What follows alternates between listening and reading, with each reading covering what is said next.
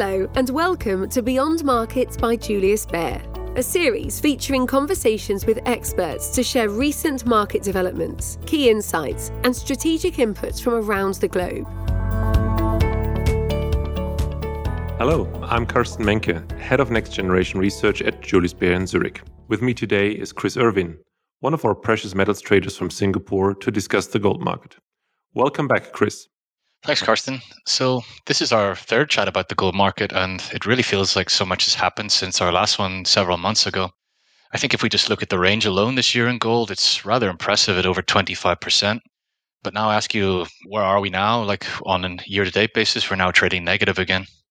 Yeah, indeed. What a year it was for gold. We've gone from the everything bull to the everything bear in financial markets. Equities, bonds, cryptos, commodities with the exception of energy, all are down by 20% or more from the peaks. So this should have been the perfect environment for gold, but it wasn't.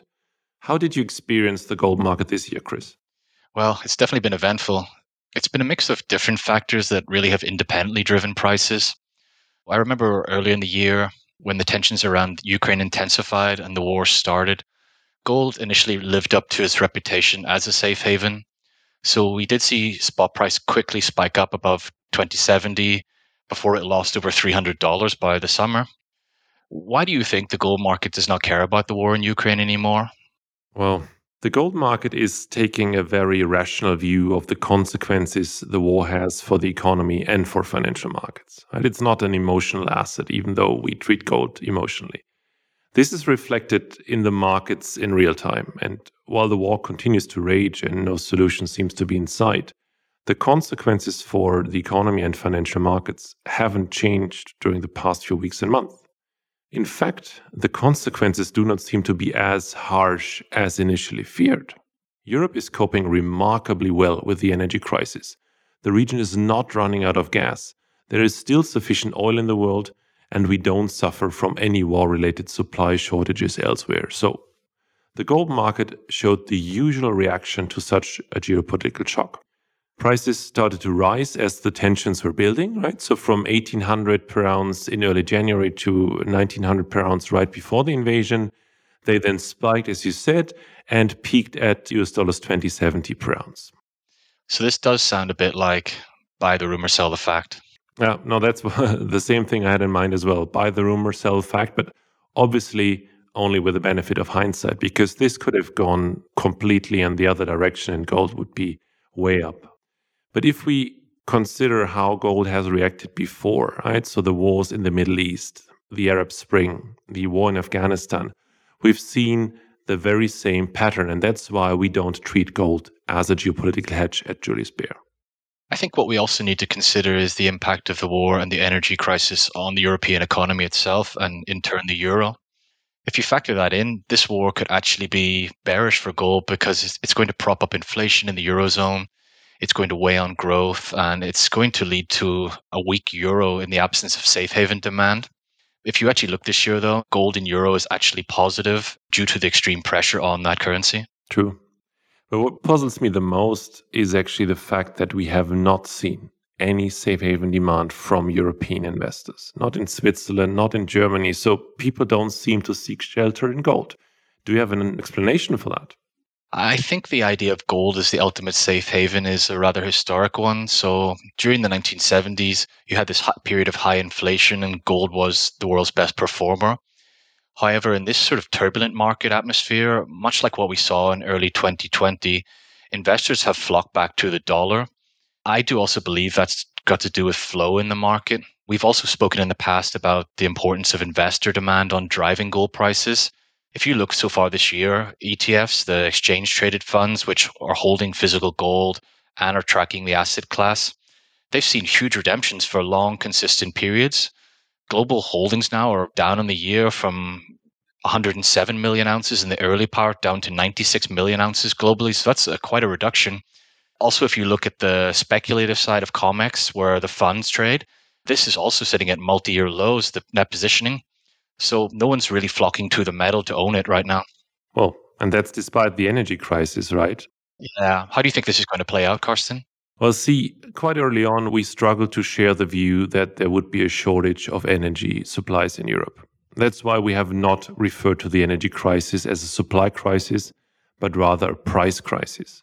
And if you look at European gas storage today, levels are well above seasonal averages, despite the curtailment of Russian exports. Actually, prices now at the end of October are almost back to pre-war levels. And this is because at this very moment, there is actually too much gas in Europe due to the mild weather and given that there is no heating demand. So we see a very, very low likelihood that Europe will run out of gas during winter. And this would in fact require more than the curtailment of Russian exports. It would require a very cold winter, no recovery in France's nuclear production, or unexpected supply disruptions from other exporters. And with that in mind, we maintain the view that energy risks have been heavily overpriced, both in the energy markets themselves, but also in the European stock market, and most likely also with regard to currencies. Looking at the relative performance of European industrials versus EU industrials, for example, the market is basically pricing a deindustrialization of Europe, extremely speaking. But this won't happen. Europe will bounce back. And you know what? I think this could actually be positive for gold. Why is that?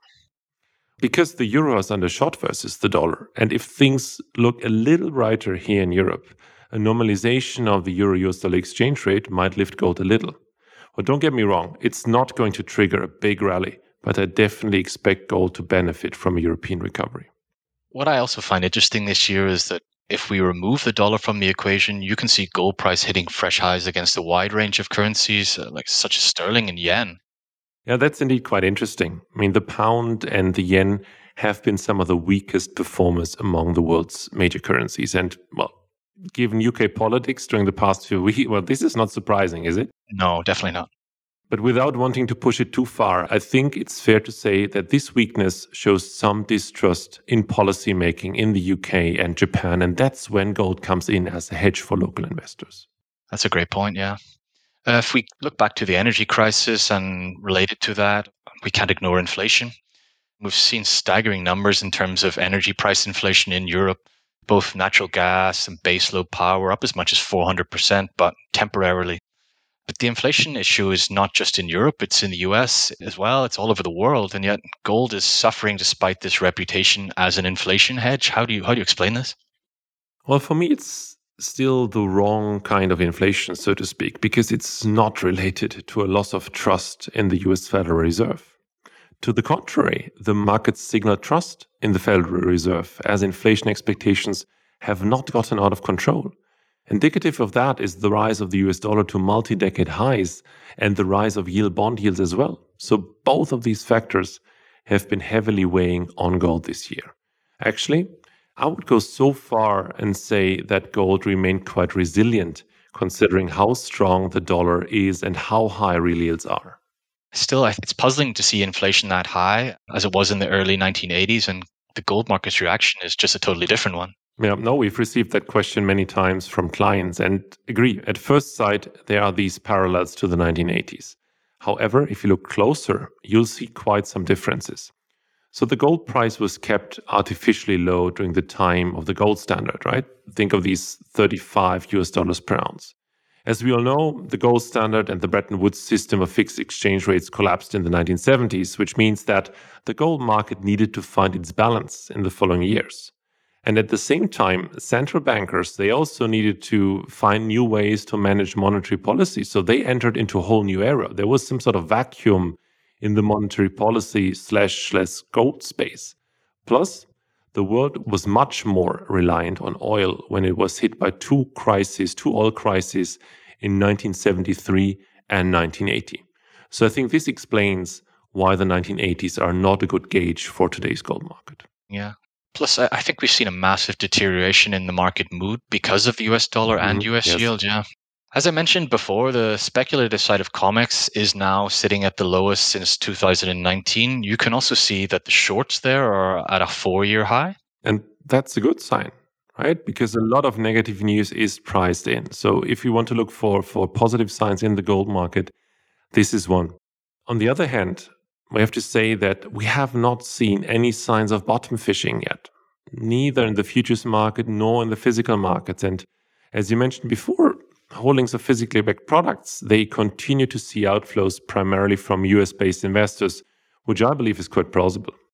Yeah, because ultimately markets still see that interest rates are rising and the dollar does remain strong. And this is likely to be the theme into the year end. And whether that dominates the early part of 2023, this remains to be seen, however. Well, at least it's how markets are positioned at the moment, very single-sided. So there is a lot of bullishness towards the dollar and a lot of bearishness towards gold. That said, when it comes to the outlook for the dollar, we have a little bit of a different view here in Julius Baer Research. So we don't see as many rate hikes by the Federal Reserve anymore, as we believe that inflation in the US has likely peaked, which also suggests that the US dollar does not have much more upside. So it's all about the Fed and US monetary policy going forward, because to me, it looks like a pivot of the Fed is very unlikely unless we eventually begin to see a lagged effect of this tightening hit the economy in a way that really shifts the data needle massively. Yeah, no, fully agree. I mean, we should not focus, however, too much on short-term interest rates. Of course, that's what's dominating the headlines, but they don't have a very strong influence on gold prices, in my view. Instead, gold is much more sensitive to 10-year yields, so both nominal and also, or even more so, real, so after accounting for expected inflation. And if real yields go down because of a change in course of Fed policy, and if the dollar goes down as well, this would be most positive for gold, in my view. I guess that would only happen in the case of US recession, right? Yes. And well, in the case of recession, safe haven seekers would also be lured back into the gold market. I'm pretty convinced about that. However, the recession is not our base case at the moment, even though we have to acknowledge rising recession risks. And in my view, this is really the most important question for gold at the moment. Will there be a recession in the US? Yes or no? And if yes, how deep will it be? Other factors such as central bank buying or physical Asian demand, they don't seem to matter at all at the moment. Yeah, central bank, although they've been net buyers of gold this year, it was, however, a handful of smaller central banks responsible for the purchases. But it's actually worth noting the heavy accumulation of gold we saw by the Bank of Russia over the last several years. And in today's eyes, this actually makes a lot of sense now when you look at that pattern. Absolutely. I mean, the Bank of Russia has been one of the biggest buyers of gold in recent years, actually. And at the same time, they have cut their holdings of US dollars or US treasuries from more than 150 billion in 2013 to almost zero. Against the backdrop of what has happened this year with the war in Ukraine and the sanction against Russia, I think this puts the Bank of Russia's moves into a little bit of a different light, actually. Yeah, I'm convinced that some central banks, and the Bank of Russia here is the most prominent example, use gold as a political statement versus the United States. That's a great point. But how about Asian demand? What do you see on the ground there in India and China? Well, Asian demand, physical demand this year has been a bit of a mixed bag. So Indian demand has been returning following the pandemic. There was definitely a lot of pent-up demand there because the cutback in festivals and wedding season and other social occasions that are historically rooted in gold jewelry. But that market is also undergoing a shift driven by the government from storing gold physically at home. They're trying to push it more to centralized exchanges with products backed by physical gold. Also, if you look at gold priced in rupee, it has also hit fresh highs too. This also prices many natural buyers out of the market. So actually, interestingly, what we've seen this year is India buyers moving to the cheaper metal silver as an alternative. And they've actually imported over 6,000 tons of silver this year. Amazing. But what about China then? Well, China is still dealing with the pandemic in a unique way. They've got rolling lockdowns, which are affecting different parts of the country. Shanghai, which is a major financial center, was also in a full lockdown for various periods of the year. So this led to a drop-off in imports. Also, their economy is still suffering dramatically, so investments in gold will naturally suffer. But I do hear signs of pickup in the market when things become relatively normal. I'm still positive that demand will come back eventually. But for me, the physical buying by the physical names, it really only tends to cushion price sell-offs rather than drive prices.